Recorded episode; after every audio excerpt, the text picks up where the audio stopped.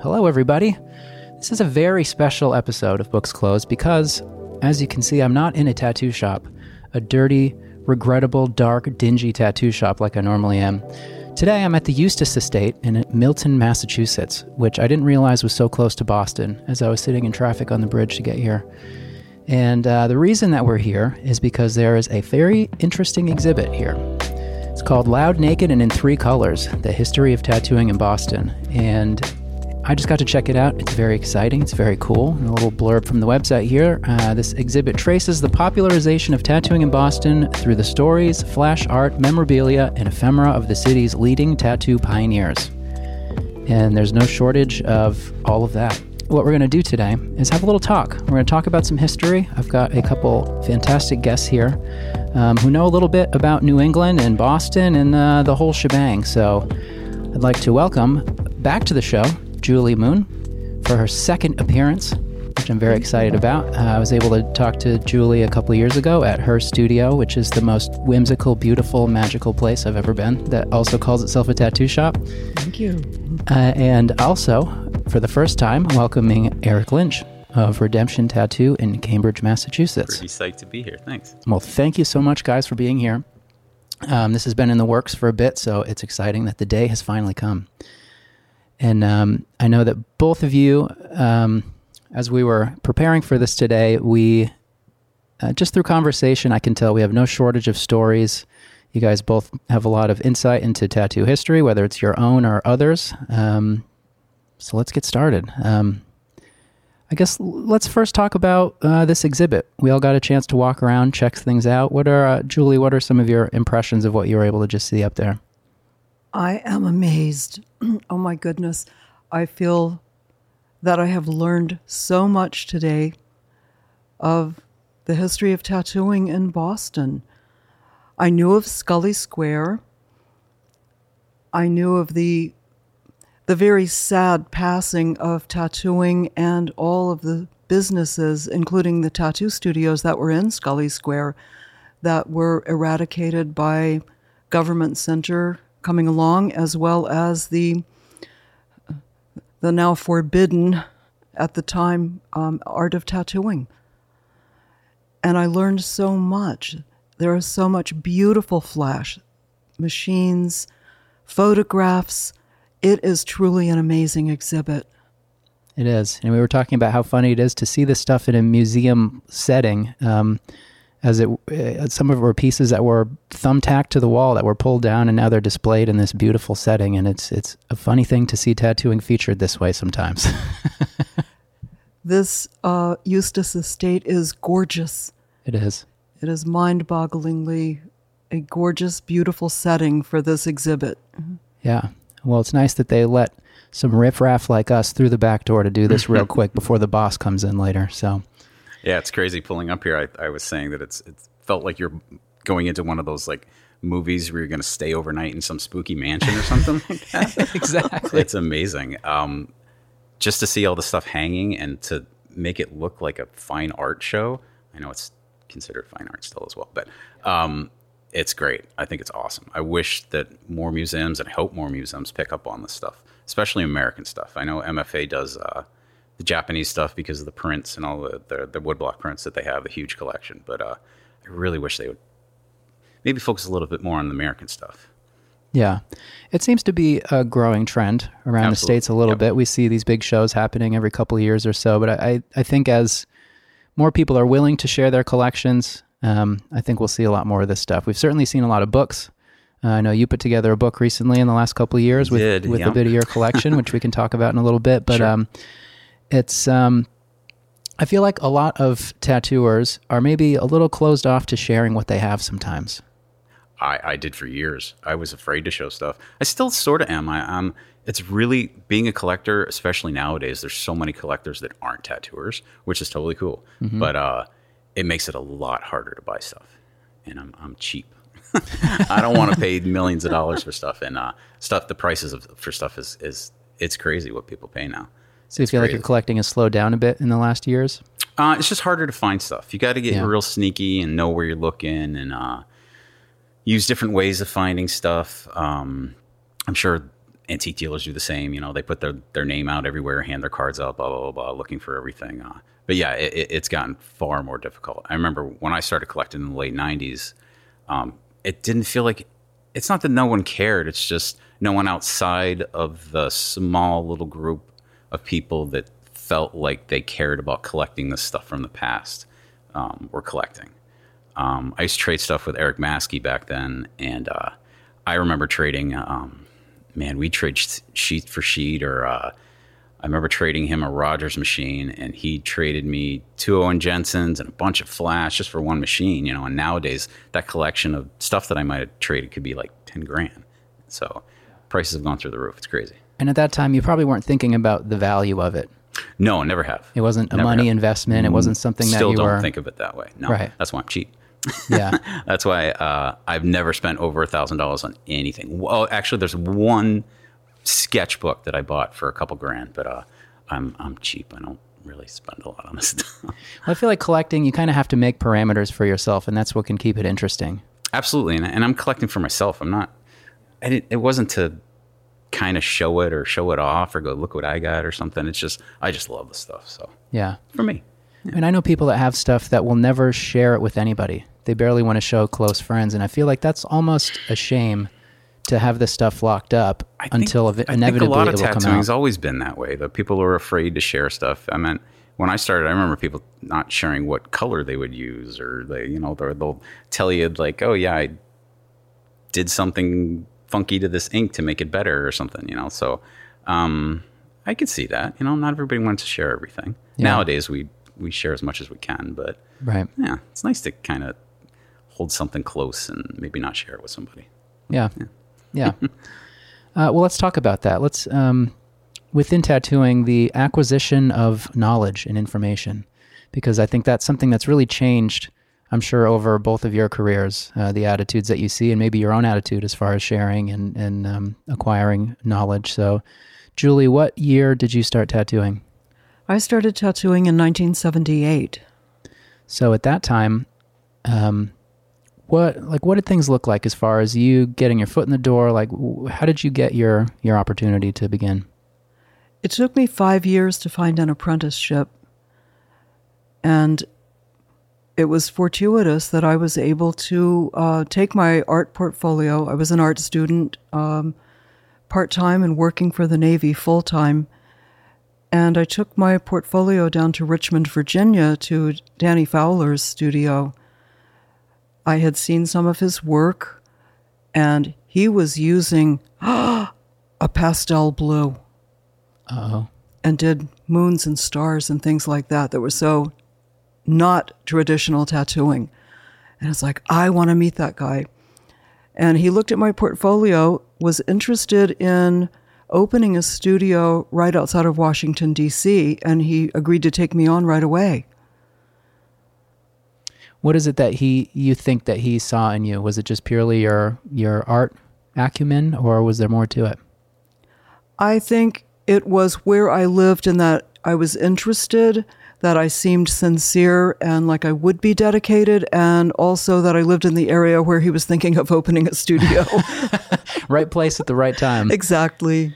So he was probably pretty open with sharing things with you then, if he took you on as an apprentice. Yes. Well, also, I had my Huck Spaulding catalog with me, and I showed that to him, and he was surprised that I had the Huck Spaulding catalog right in my hot little hand.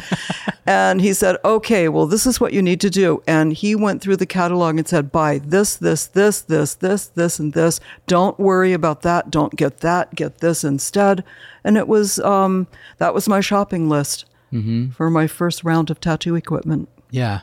And that's nice to have that guide from the start too. We were we were talking earlier about um, how every generation of tattooer seems to pick up things so much faster, and um, in that case, that's clear that he helped you skip probably all of his mistakes and ordering all the wrong things first, and you just started with whatever was the best of the best in his opinion at that time, which is huge. That was huge and is still is in my mind. Yeah. So Eric, what when did you start tattooing? God, I feel like there should be like a parental advisory before I. Let's get into it. It's like I'm Johnny Knoxville. Welcome to under, underage tattooing. Um, I tattooed myself at 13. It's a little ha- little hand poke. It's funny. I, I called my mom last night because I thought about this stuff, and I and it's been so long. I asking about dates and when my mom first noticed a tattoo on me and all these things. Uh, so I moved from Pennsylvania when I was 13. I got up here and I was a little metalhead, so I was into all the little spooky little skulls and all that kind of stuff. So uh, I actually I hand poked a little skull on me, hand poked a little cross, and then a friend saw it, hand poked a little thing on them, and it just kind of progressed. So that was 86. And then I got equipment by 88. My girlfriend wanted a tattoo, so I went we went in the back of like Outlaw Biker or something like that. And I remember it was Phoenix Tattoo Supply. It was 99 bucks and you got a like a little battery operated rotary DC machine um, that was attached to like this plastic. I don't even know what it was. It, it was like a plastic tube with the end of it that had uh, looked like one of those little gel squeeze things where the needle would go through. And I kid you not, the instructions were you got coffee straws and they gave you a little pack of needles and you taped the needle onto the straw and then poked the straw through the needle that was on the rotary and that's what you tattooed with. yeah. So I, I, I, did I did quite oh a few with gosh. that. Um, I have some on my ankle that I did. Um, eventually, I had it in a friend's car, and the box got stepped on, and took a year off. And then uh, I got into a car accident. Uh, I got a little bit of a settlement. I bought some Spaulding stuff. Um, went through the thing, and you know, you filled out. I wrote all my little stuff down, and uh, um, this is when about, about my mom said she started noticing me because I was getting, you know, as a as a kid, you hang like my my brother had like Megadeth, and we we were like metalheads, so we had like all the posters on our walls. Well, I had like one wall that was all the metal stuff, and the other thing was all the tattoos I was ripping out of magazines and putting them all up on my wall when I was 15 or 16. Um, so that's when I ordered my stuff. 16 had that for quite a while. Um, I going too far? uh, did that for a while. Um, I, I didn't get back. I didn't actually get into a shop till about 92, 93. And in 93, actually, I briefly met you at Jim's in winter of 93. There was like a, it was like a meeting for uh, regulations for New Hampshire at Jim's. I remember meeting you, Sean Anderson, like a bunch of other people at that shop. Um, I spent maybe a year in that shop that that, that I worked at. It it just didn't work out. His uh, the guy and his wife just I, maybe I was too young. I didn't. I never really took it seriously back then. It was just something that you know I was a metalhead kid, stoner dude that just was thought tattoos were cool. It wasn't like I was like you weren't looking at it as a career yet. I never did. Yeah, I never did up until like I actually got into a shop, and um, eventually I got into another shop. I met a woman, uh, Tracy Daniels, at uh, um, Mad Hatters, and that was '94 ish.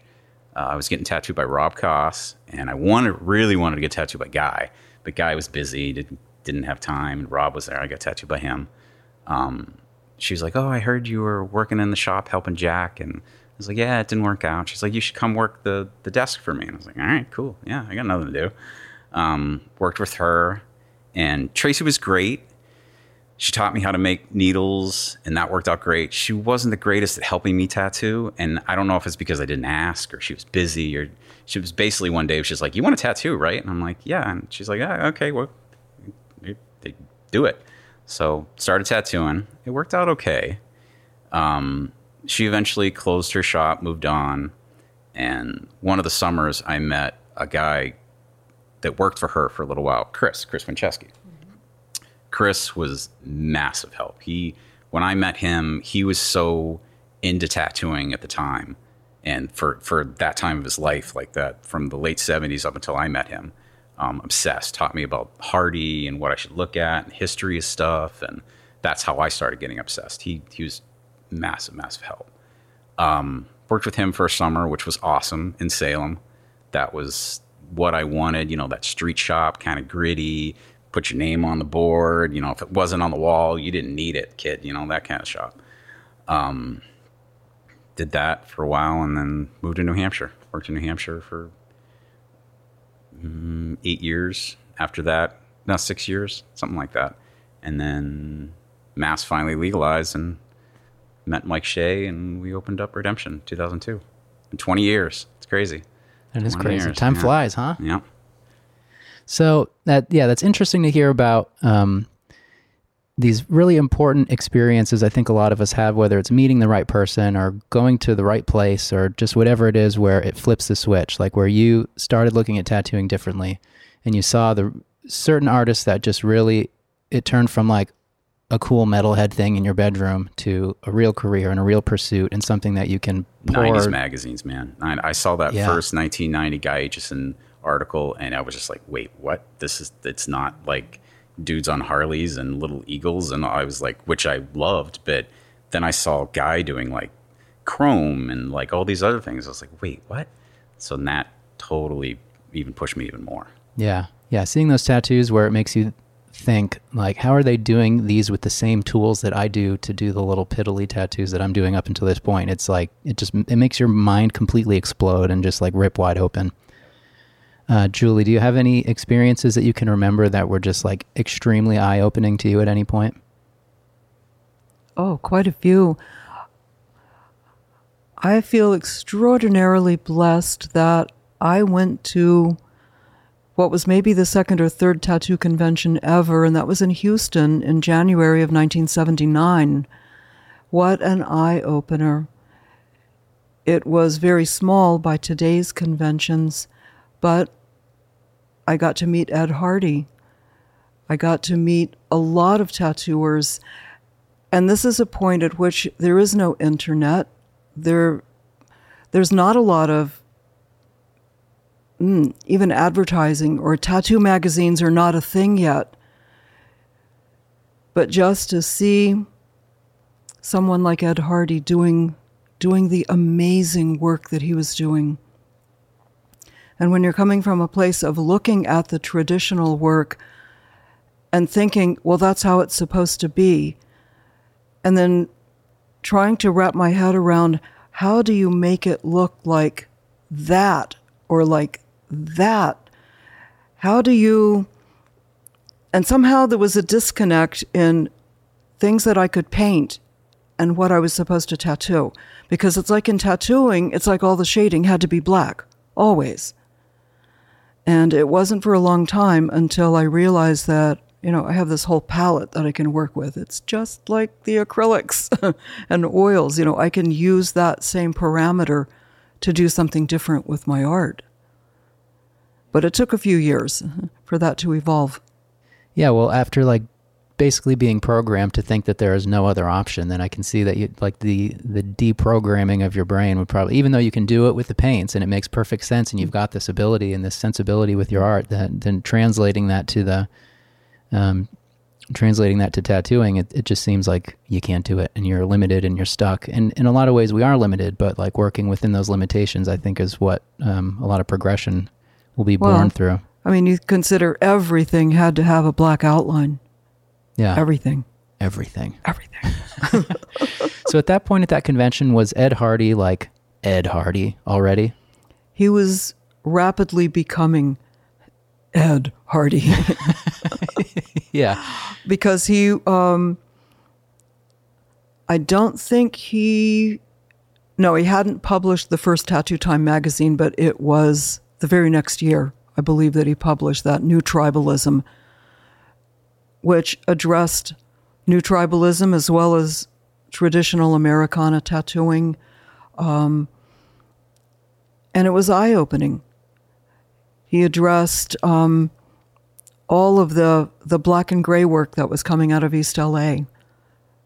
You know, with Freddie Negrete, Jack Rudy, that was a whole new ball of wax in tattooing, and immediately everybody started working with single needle stuff, and we mostly did it badly. Yeah, and it takes a couple of years to realize how badly you did it sometimes. I'm glad the stuff was light enough that it could be easily covered. Isn't that always the case?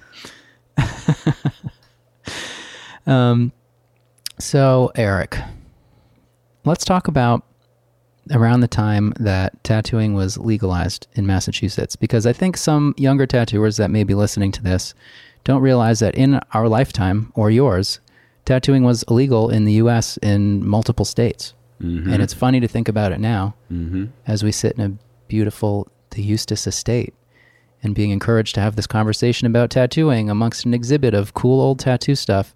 That there was a time where in this state, you weren't legally allowed to tattoo unless it was for medical reasons. Sure. Yep. Um, I, I I honestly think it was because no one really put their hand up and actually fought it. I I really think, and that doesn't diminish the fact that uh, I believe his name was Steve Stefan Stefan Lapierre. I don't know his name.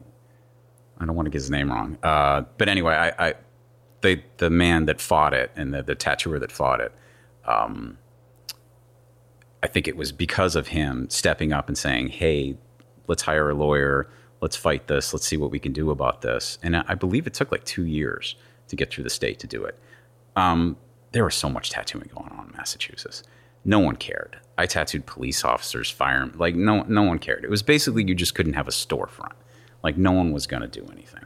Um, Yeah, the law never stopped the great underground No. economy. Right. Because they're all getting tattooed as well. there was still amazing stuff going on. Um, I believe it, it legalized what in 2001, and then we opened in 2002. There were shops that were just sitting there ready. I know Rom's shop, um, Pumpkin Tattoo, and a couple other shops were they were piercing shops. So they were just sitting there waiting for this to happen. And I think even uh, that first Tattoo the Earth tour, um, I believe the first one they tried to do uh, they were just they just legalized tattooing and they were going to try and do tattooing there and they didn't have it and they had to wait till the following year um, to get to get tattooing in 2001 the fall of 2001 What was that tour? uh, tattoo the earth so it was Who like uh, the i can't remember what it was called i, I believe you were there the the That was the one in Worcester. That was Yeah. Paul Booth's show. Yeah, exactly. It was like Tattoo the Earth. They did that show, and then they did a show in Chicago. I did that one, and then they went on to L.A. and but there were bands. There was like you know Slayer was attached to it, and all these other bands. Um, the Massachusetts one, I can't remember there being bands ta attached to it, but uh, I did that one. I shared a booth with Ami uh, because there was a couple that were trying to open a shop in downtown Boston, and Ami was going to be a part of it, and a couple other guys, and uh, they fought it and fought it and fought it, but uh, Boston wouldn't move on the um, zoning laws. They just wouldn't let anybody into downtown Boston. I don't think they still do. I, I, I believe they don't want tattooing in you know city center Boston. Um, I could be wrong about that too, so I, I don't know. Well, the Commonwealth of Massachusetts didn't mandate any specific rules and regulations. They set up guidelines, but they allowed for each and every city and township to create their own guidelines. Yep. So you could go more stringent and more extreme than what um, the state allows, but you cannot do less. Right. So around that time, was that when you were at Jim's, Julie, when Massachusetts was legalized? I started out at Jim's and then um, established my own my own studio, and um, I started looking in Massachusetts because most of my clientele came from the North Shore, and it seemed kind of silly to stay in New Hampshire when I could move closer to to the bulk of my clientele, and um, I checked in in Somerville, in Medford, in Malden. And at the time, there was a certain paranoia associated with having this new tattooing being allowed. OMG. Um, Somerville, I went to the um, to a meeting of like the Davis Square committee, and uh, and I had my my little silk business suit. I had handouts. I was I gave a little talk, and their attitude was, "Well, we're sure you are really nice." And it would be lovely, but if we let you in, we're going to have to let in all the riffraff. So you can be you can be in the industrial part of town, which is basically underneath of 93. Exactly. Yeah, that's what Boston did as well. They they pushed it out to the industrial zones. Yeah. Yeah. How long was it until you, you you would say that maybe people's attitudes change? Or is there still some lingering attitudes? Our our last place that we rented, um, we had to actually hire a lawyer. We hired a lawyer to represent us because when the first redemption, we were there for four years. We lost the spot because uh, this company, Modern Continental, that was tied in with the Big Dig, and uh, they were getting sued by the city or something like that because they had, I don't know, manipulated a bunch of money or something like that, and they had to liquidate everything. Um, so when we started looking, no one would talk to us. Every as soon as they heard tattooing, they were like, no, uh-uh. So we hired a lawyer. We put a little package together, almost like a, you know, representing us, articles, all the all these things. Um, even got a letter from the health department from Cambridge, everything to approach um, uh, leasees, like the landlords. Did you wear a silk business suit? I did not. no, I didn't even get to talk one. to these people. No, I didn't even get to talk to them. So, luckily for us, the people that we rented from, there were two brothers. One brother was like, "No way." The other brother was like, "Ah, come on." So that brother talked the other guy into it, and it's been great. We've been with those guys for ooh, 16 years now. So they've been awesome. So we got lucky. We got lucky. Yeah. Yeah, which is funny to think that you still have to get lucky in a situation like that. Because I think a lot of landlords will find that tattooers are great tenants. Absolutely, and that's and it's funny because that's they even said that they're like we've gotten uh, Frank Erland, who was great. He uh, he's even said to us, you know, I really appreciate you guys always looking for the building, looking out for stuff, and if anything ever happens, giving me a call or anything like that. So yeah, of course. Yeah. I was looking up some stats about legalization of tattooing in the US because I wasn't sure. I was trying to figure out what was the last state to legalize it. Do you guys know? A little trivia? South Carolina? No. I thought it was in like Midwest. Was it like Idaho or Oklahoma, Oklahoma? Yeah, 2006. Wow. Yep, that's right. which seems like a long time to hang on when everyone else is pretty much um, jumping on board. Because I feel like I hear, I mean, you hear all the stories of like New York City underground tattooing and how that's romanticized, and there's, I'm sure, a lot of that in Massachusetts, around Boston and stuff too. Um, but New York City was legalized in '97, so almost another 10 years. And Oklahoma There was still I hanging on. got- there were shops on the street there. I mean, Jonathan Shaw had an open door walk up into the the place. So I meant, yeah, I don't think anybody ever bothered them. So Right. better things to worry about, right? right right so uh, once you guys opened uh, 2002 what was that like for you to just be out in the open full storefront just letting it rip what did it feel different because i mean you had come from being around new hampshire and stuff so you, you weren't always like underground but did, was it a different feeling to just have like a legit legit shop and there probably weren't a ton of shops quite yet at that point Not really. I meant being thrown into being the owner, which which I've never liked. I don't like being a boss. I don't want to have someone have to come to me and ask me to govern them. I don't want to do that. I can barely stand to be the boss of Oh, me. I don't like exactly right. so I, it, that was the only thing that kind of freaked me out a little bit. There was three of us that owned the place. how old were you then in 2002 Oh, geez, math. Um, twenty nine. I was twenty nine. Yeah, Yeah. when we opened. Um, so there's three of us that own the place that we all had to make decisions and get along, and then we had another guy, Grez, who works at Kings Ave now. Um, shop was great. I loved that first redemption shop. It was we wanted to have that street shop slash, even though none of us did anything off the wall, unfortunately, because nobody wanted that. Um, but I love that street shop, big open front. You know, everybody can come in. You know, it just has that energy to it. Um, yeah, I, I don't. I don't think I focused on more than anything but open, but owning a shop. That was that was hard for me. It's still hard for me. Twenty years, and I, I, I still have a hard time. I didn't get into tattooing to do taxes and look at my QuickBooks and like it's just nah, Right. Yeah. So Right. that was that was tough. Yeah.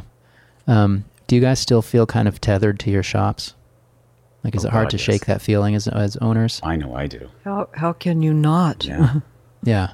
I mean, if you own a shop, you've got a shop. It's more work than a puppy. and you you want to be there for everybody else and make sure everybody else is comfortable and gets along and you know Yeah, you- that's true. yeah Yeah. Do you think that's the hardest part? Just managing people? depends on the people i guess Yeah, that's true. I mean, you've got you've got some people who are much easier than others. man we're tattooers man we're spoiled Yeah. tattooers are spoiled Mm-hmm.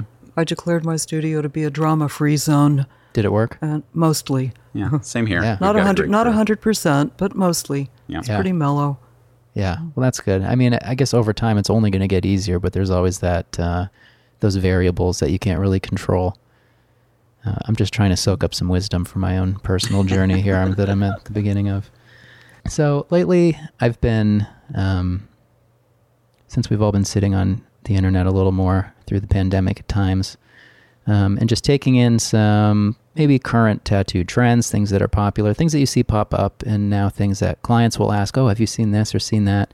And there's all these like minimal, maybe crudely done tattoos for the sake of being crude, stuff that I've always kind of turned my nose up to because it just looks like bad tattoos to me. Um, but the more that it exists and the more that we see it, um, it feels kind of like cool and punk rock, and it makes me think back to the times like when the new tribalism, um, the tattoo time came out, um, and like tribal tattoos were this cool, different thing, and it was a response to everything else that was happening. Um, and I wanted to ask you, Julie, if you thought like when you really started exploring uh, and pushing boundaries with your work and not outlining everything in black and not just black shading everything. Um, did you feel like you were doing something that was very different? And did you were was there pushback to that? Were people critical? Like, what was that like to be doing something that wasn't the thing that everyone did? Oh, that's an interesting question. Um, I don't think I got too much pushback. Um, I've been doing custom tattooing for so long and I always believe that tattooing is a collaboration between the artist and the client. And if someone wanted a a heavier black outline around their work, then that's what I would do. I don't do so much of that now. I I tend to like that very intense color contrast and creating strong edges and then going into soft edges. So it's different. And I think when you're working to please another person, you're a commercial artist, you've got to please your client, and they come to you because you're doing things a certain way. Right. So, in that regard, from my clients, I'm not going to get pushback. Maybe from other people who would like for me to tattoo something different, and I will say, go see that guy. yeah. yeah. You know, I believe in matching the artist and the project. Absolutely. Yeah.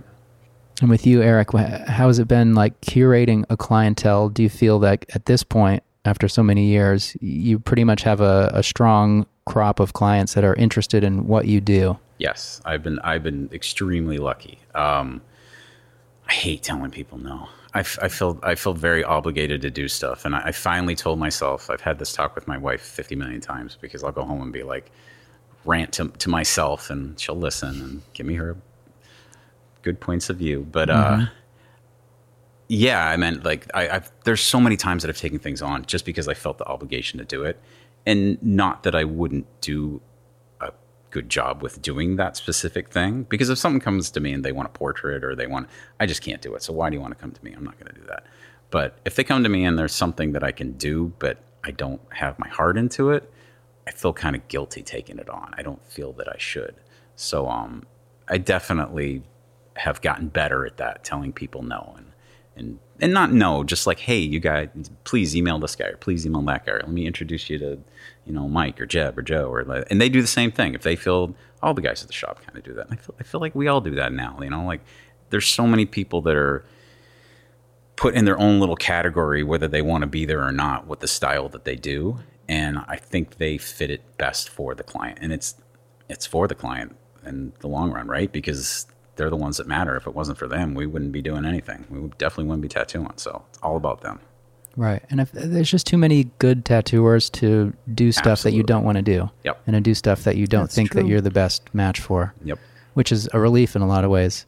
But I think it takes some maturity to admit that to yourself and to realize when no is the right answer. Sure. Mm-hmm. Um, Absolutely. Have either of you ever felt limited by your clientele in the sense that they detect that they look at your work, they decide what they think you do, and maybe there's periods where people are asking you for the same thing over and over and over again. Have you ever experienced that? I do a lot of koi fish. Mm. I just Which started I one over the weekend. um, and the outlines were all black too. it's very Japanese style. Um, oh wow. No, I'm getting I'm getting much better at referring projects that aren't in my wheelhouse or they're not or it's like Eric said, um, my heart's not in it. It's like, oh, this is this is too much right now. The timing's not right.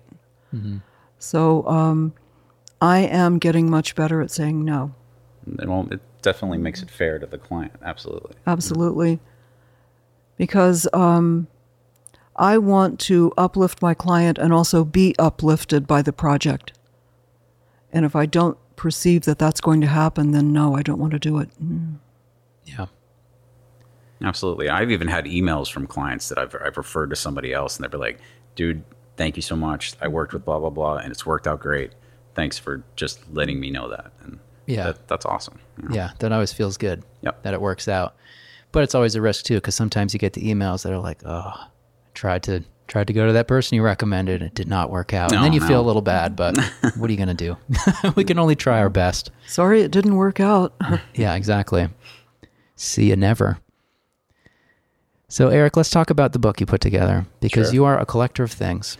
I like stuff. Yes, and we were all talking about this before we got started, um, and I know that you both have cool stuff because Julie told me about cool stuff that she has, and I know there's probably uh, sheds worth uh, more stuff that we you haven't mentioned yet. So um, let's start. Let's talk about your book. What was Sure. that project? What was your motivation for putting that together? Finally, Uh, well, the motivation was we got shut down, right? So um, it was more or less something I wanted to do like later on in life. Um, I told myself I wasn't going to do it for a long time, only because I felt like I just didn't have enough stuff. There, there's so many tattoo books out there, and I don't want to diss anybody's books, but there's a lot of books that they'll base a massive book around a tiny collection, and I didn't want to do that. I wanted a book that to make that I would want to buy, and I felt like, wow, there's so much stuff in here.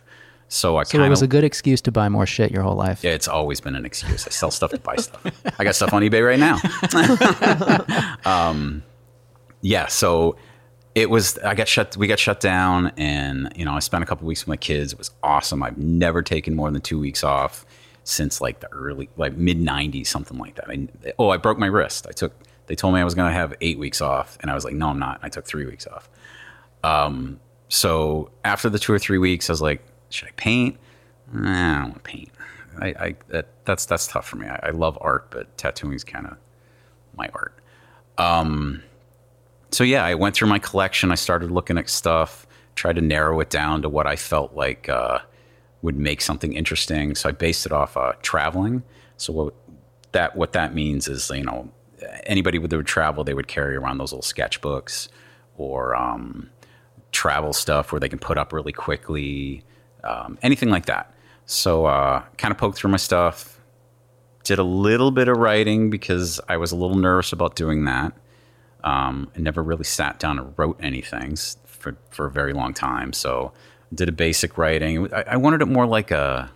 I love Ed Hardy's Flash from the Past. That little book. It's you know the nine by eleven or six by nine or whatever it is, and it was just so informative with name, date, who did it, amazing sheet, move on to the next page. You know, that that's what I wanted. So uh, I sort of based it around that, uh, the same size, the same aspect, and uh, I put a lot of stuff in it. So uh, I was really happy the way it came out. It was a lot of work. I did it really fast. I did it in like three weeks just to get it out there because, Wow. you know, I got children. I got to feed those guys. Mm-hmm. So uh, it worked out great. I love it. And I, I did a really small run. I only did 500. Um, I'm gonna. I just said that I was going to do another run. I'm only going to do 100. Um, I don't want to. I've had approaches to do it wholesale and stuff like that, and I like hard to find things. I want to make it a hard to find thing. If it's interesting and years from now, and that'd be great. But eh, I don't need to do a lot of them. You know. Do you have specific stuff uh, that you try to collect, specific artists, or No. Uh, well, I I like stuff. I like the Carney stuff. Any traveling stuff, stuff fourteen like nineteen forties and under. Um, I had a bunch of stuff like you know Jensen Rogers, all this stuff that I, that I loved, but I felt like it just didn't fit me. So I sold a bunch of that stuff, and I've just really been looking for the really early stuff. I love that stuff. So Do you think a lot of the bigger name tattooers um, that everybody knows about, do you think everything from their life has been uncovered yet? No. Oh, do you mean like are things still sitting in somebody's garage or attic? Like, are there kind of thing? unseen uh, Burt Grimm sheets? Are there unseen Sailor Jerry sheets? Hmm. Ooh. So maybe about 10 or 12 years ago, I came across a collection on eBay. Um, I got it. It was, it's probably about 50 to 60 photographs. It was black and white photographs, 11 by 14. And they were what, maybe about 75% of them are what were in all those Jerry books that Hardy put out. A lot of them weren't. And I still have a lot of them that that uh, I've never seen. And I approached Ed in New York uh, when he was at King's Ave. I said, "Hey, can you take a look at these?" Um, and he looked at them. He's like, "Oh, these are all in the book." I was like, "No, no, no, no. These, these, these." And he saw them. He's like, "Hmm." He's like, "Well," he's like, "The only thing I can think of is this possibly happened when I guess Malone was a photographer, and he possibly photographed them all to either for himself or to give to somebody else." And maybe they're long lost sheets. I don't know. I haven't really shown them to anybody. Well, that's not true. I sold I sold a bunch, and then I've kept a bunch that that have not been seen. So, yeah. So I, yeah, there probably is some stuff out there that nobody's seen. You know, guys like me don't like showing everything. Well, come on, come on. I'll share. Put I'll share. there. Share. Just, Just not put on it the on internet. Instagram for free. Eh, internet's. Eh, Think about how many likes you'll get. eh, I know worry about likes. At least 400. I'll do the likes. They can. Yeah, you like them You enough. just scroll by. as long as you see it, it's cool. You don't have to like it. And uh, Julie, you were telling me about how you've acquired some interesting things, and a lot of it more so straight from the source, not just from not eBay finds, which are cool too. but No, you know, love- different yeah. times. Of course.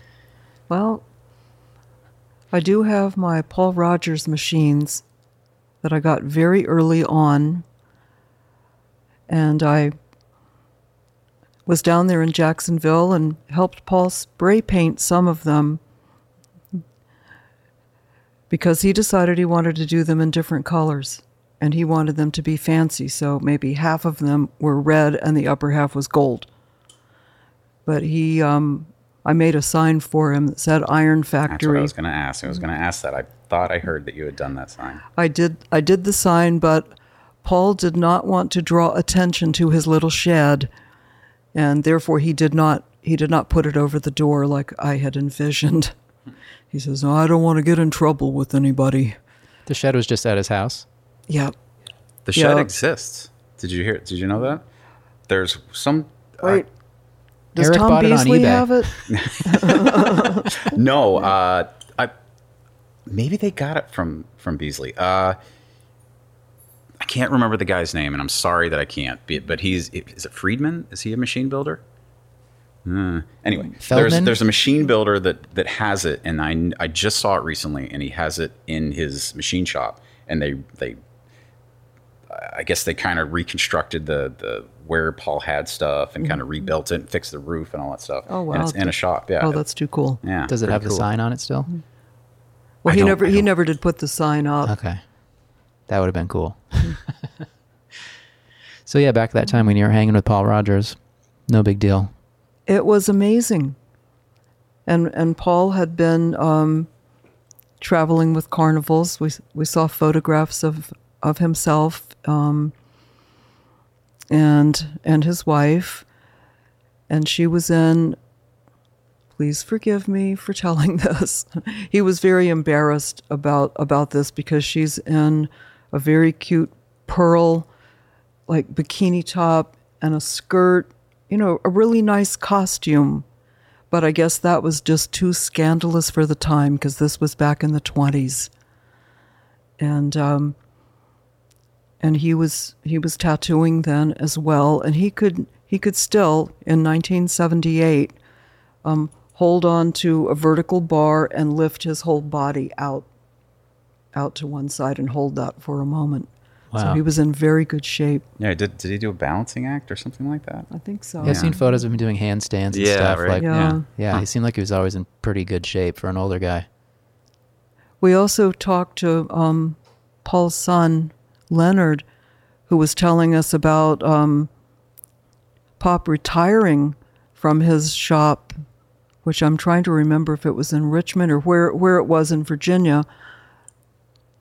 Or maybe it was in Jacksonville. Now, I don't remember. That was in the far distant past for me. But that um, they had been, they, meaning the powers that be in the city, had wanted him to close down and had been making suggestions that he might want to close the studio.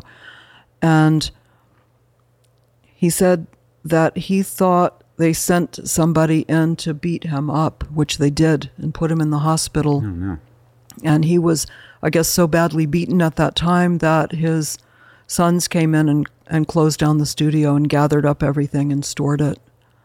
And that's when he actually actively retired from um, commercial tattooing. So that was that's kind of a tragic tale, but he did keep on tattooing, and I got a tattoo from him on the 50th anniversary of the first day he tattooed. Oh wow, amazing. Did you see that thing, Eric? it's so cool on her ankle. And that's part of my collection. It's still there. I love seeing those tattoos. Yeah, we were awesome. out at uh, visiting Bruno. We made uh, Ed Hardy show his uh, his tattoo by um, oh god, names. Stoney St. Clair, Sony Sinclair. Yes. Oh, wow. So we got to see that. That was awesome. Which is Oh. especially cool because of that video documenting the whole thing that we've Exactly. all seen. Yep, Exactly. yep, Oh my yep. gosh. I had um, approached Marty Holcomb. I had seen Marty Holcomb down at uh, Mardi Gras one year, and I think, I think it was in '76, and I was interested in tattooing. And Marty Holcomb was standing there in the street corner with um, this fellow who had his entire back and chest tattooed in beautiful blues and gorgeous colors. It was amazing. And it was like an eye magnet. You know, it's like, oh, I have to talk to these people. and he gave me his address in Columbus, Ohio. And um, a friend and I drove out there to be tattooed by Stone, not by Stoney, but by Marty Holcomb. And I saw the Stoney St. Clair signs you know, tattooing and not knowing who he was. And I asked Marty Holcomb about it as he's tattooing me. He says, Oh, he's he's a terrible person. He's this awful charlatan. You don't want to go there. Amazing. So Yeah. that's part of my collection of stories. yeah i'm always interested in like the interpersonal uh, opinions of each other of people because i think when we look back um, especially like being my age those are all like mythical creatures almost. These are people that like haven't existed in my world of tattooing in a real way other than seeing them in books and like sometimes the video clips that you can still find and stuff. Um, but it's interesting to think what did those guys think about each other? How were they actually to their customers? All these things that like you know stories like that are my only insight that i ever get into that and that's it, it's always funny to hear uh, anecdotes like that about people. I ask, um, Smokey Nightingale when I got my first tattoo. Um, I, I just, the minute that machine got into my skin and I got that, that first tattoo, it's like, wow, this is what I want to do. It was like a religious calling or something. And, um, and I said, Do you ever teach? And of course, not knowing that tattoo artists get that asked of them at least once a day. yeah And he's like, I'm only going to teach my kids. he wasn't interested in adopting you so yeah it's probably for the best Probably. Sounds like things still worked out, so I think we can look back and laugh at that. so, as far as um, maintaining a career goes, um, I think any artistic endeavor or anything that, that's like a lifetime pursuit, it's interesting to consider the things that maybe you guys have done and continue to do to do this long term. Because tattooing is difficult, it's demanding, um, it's hard on our bodies and it also is hard on our brains. And I feel like mentally fatigued after just a normal day of tattooing still, even if it's like a pretty easy day with good clients and stuff, but it just it takes a lot out of you. oh, good. You feel that too? I do. Okay. I do. Yeah, I'm a stress case most of the time even still. Like things feel easier, but it's still not easy. Um, so Eric, what do you think um, what do you think about tattooing long term? Have things felt easier for you? Do how do you stay excited? Like all these things. I love what I do. I, I don't ever until somebody at the shop tells me to go home. I don't think I'm gonna. I think I'll be there as long. I, luckily, fingers crossed, knock on wood, all that good stuff. I don't have any problems. I don't have wrist problems. I don't have back problems. I, my neck bugs me a little bit. nothing's bugging me. I'm good. I'm mentally 150%. Like the end of the day, my eyes feel crazy. I go home, you know, and hurt myself, stay up till two in the morning drawing. So luckily I, I, I've been okay. I've been, I've been okay. It's more mental stuff, you know, physical stuff. I've been okay. Do you feel like it's an ebb and flow as far as um, like eagerness and you know? Because I think we, we all get into modes where we're like tattooing all day and then like painting every night, and then it stops for a while, or like pursuing other art stuff. Like, Yeah, do you the- feel that up and down? I think tattoo. Well, I know I know guys don't like this, but I, I don't consider myself an artist. I'm a tattooer. Um, I start. I have never done anything else. I never got into art. Like I started so young, getting into drawing tattoos at 14, 15, 16 years old. So that was my art. Um, I I've painted. I've done flash. I've done all that stuff, but it feels like white noise now when I do it. I feel like I'm I'm faking it. You know. So it's like I want to paint, but not that stuff. I'd rather do outside the tattoo realm um, but yeah, I, I don't know. I, I love what I do so much. I, I can't see me not doing it. And I, I don't have any other skills unless someone's going to hire me to play like video games or something like that, or maybe test weed or something. I don't know. Other than that, I don't know what else I would do. yeah, you're not going to hit up plumbing school or anything anytime soon. Mm. what about you, Julie? A long, illustrious career, and you're still doing it. In January, it'll be 45 years. I think I'm going to have a party. We'll be there. Okay. it is a lot more fatiguing. But I I have a, de- a whole devotional practice that I work with and I set my intention to be excited every day for whatever is going to be. That I'm I'm here to do the best I can with my own being. You know, what can I do? Can I be happy? Can I be cheerful? Can I do um, uplifting things for the people around me. And that which I do in that regard is also what uplifts me because it's a return gift. You set your energy within your own being and you and push that energy out. So what are you pushing out from yourself? Are you going to be hateful? Are you going to be irritated? Are you going to be negative about everything? Or are you going to be the best you that you possibly can be? And that takes a great deal of strength strength of intending to be peaceful and calm, even in the face of turmoil. Eek, and we all know that tattoo studios can render a lot of turmoil, even in drama free zones. But that's the truest test. But um, I have found in all of my career that whenever I was dealing with troubled times, and there have been plenty, that tattooing was the best damn escape I could find. It forced me to focus on what is at hand. What am I doing right now? How am I interacting with this client? And I have been able to get through some truly horrible times with the blessing of tattooing. I couldn't agree more. I, I, I tell people I joke all the time, but it's true that tattooing is my downtime. When I get to sit with a client and that's all I'm doing, I don't, that's got to wait and this has got to wait and I can't answer that email. It's 150% my downtime. Yeah, because everything else around it feels like work. That does not feel like work to me. Yeah, which is great. Love it. It's a perfect excuse. Yep. Do you feel like you are always able to be so deliberate with your approach, or has that morphed and, and come to be what it is now over time?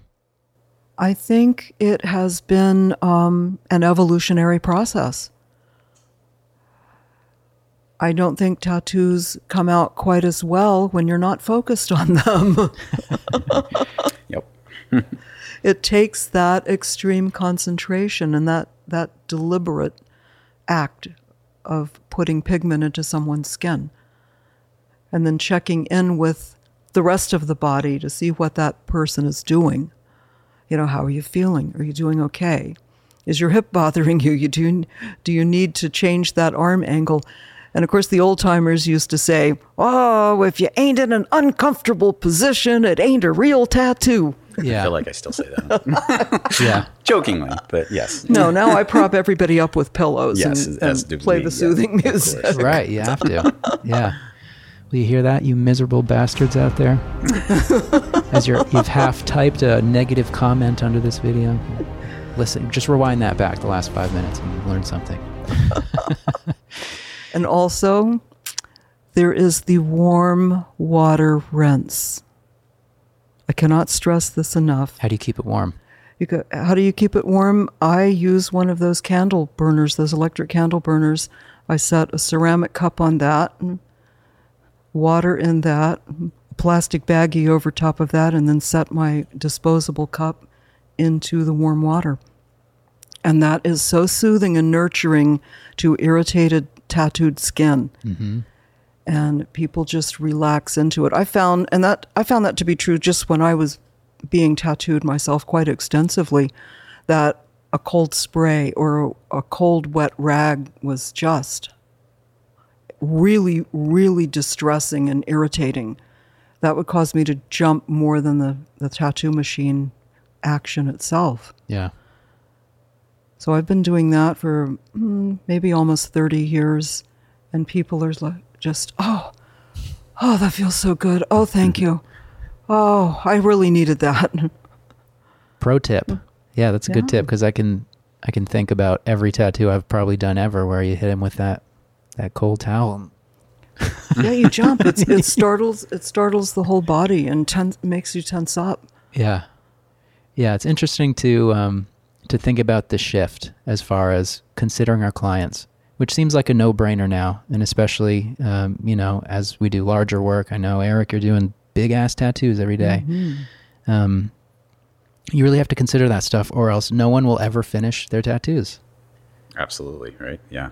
Yeah. I've, yeah, been lucky with that. I got a few out there that haven't gotten finished, but uh Well, that's yes. always- yeah, yeah, of course. Life happens. What do you Yeah. Yeah. But I think that's what's interesting uh, about tattooers with no tattoos or with not a lot of large tattoos. is I feel like I've learned the most from experiencing that, like feeling the the cold rag or feeling whatever that's uncomfortable, and you you kind of pick up little tricks like that that aren't really necessarily the exact direct technique of the tattoo, but like that's the technique that I feel like goes such a far way for people. Yeah, it's um, importantly peripheral. Yeah. Yeah.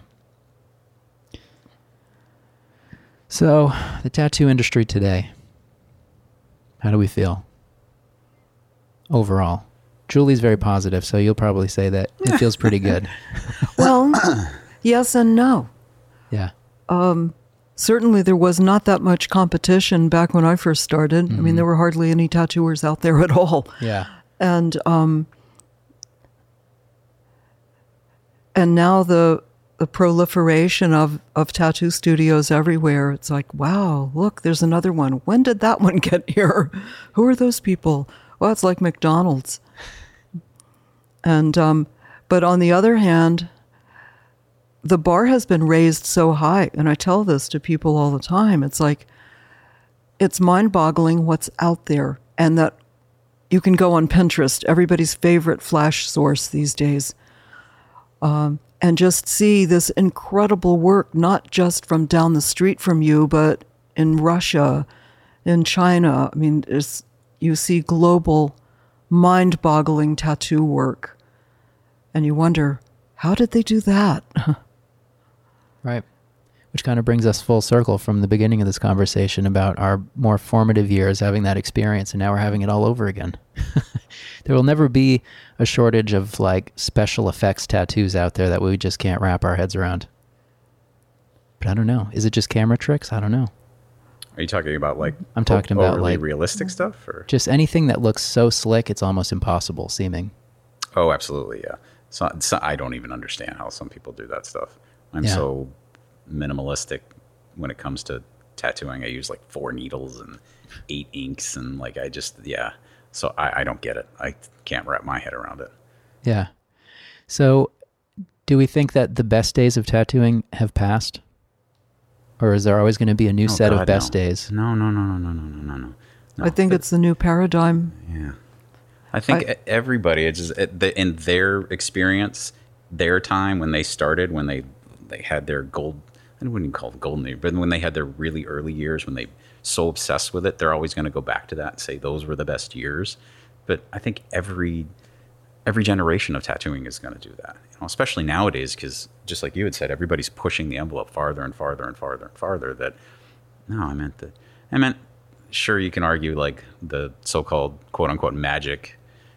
I don't even know if that's true. You know, I meant I miss working in those crazy street shop scenarios because things happened and it was a lot more energy and things were going on. And you kind of still get that in some shops but uh does that really affect tattooing in general? I don't know. Maybe it does for some. I don't think so. I think everyone always likes listening to Tattooing's first album the best. exactly. Yes. Or those early saturday night lives where everybody loved them but now they're supposedly they suck so. Right. And even longing for, or maybe not even longing, but just thinking back to those high energy, late night kind of situations. Would you really want to do that now regularly? Maybe. Not me. I don't know if I would. I don't know, man. I I I, I love those high It is energy fun stuff. when you don't know what's gonna I- come I miss in. it. I miss that stuff. I wish people would get stuff off the wall. Not that I don't love what I do, because I absolutely love what I do. But that the quick kind of high energy stuff, I, I like it. So Because it's just pure tattooing. If people come in and they pick flash all day, you're not drawing, you're just tattooing all day. It's kind of fun. yeah, that and I don't know. That, I, I don't even know how to explain it. Yeah, I don't know. There's just something about it. Yeah. I definitely feel like I get less crazy stories to share because, you know, our clients are always like, oh, what's the craziest thing? What's the craziest tattoo you do? And I feel like I used to have new ones like every other week. Mm-hmm. And now I'm telling those same stories today.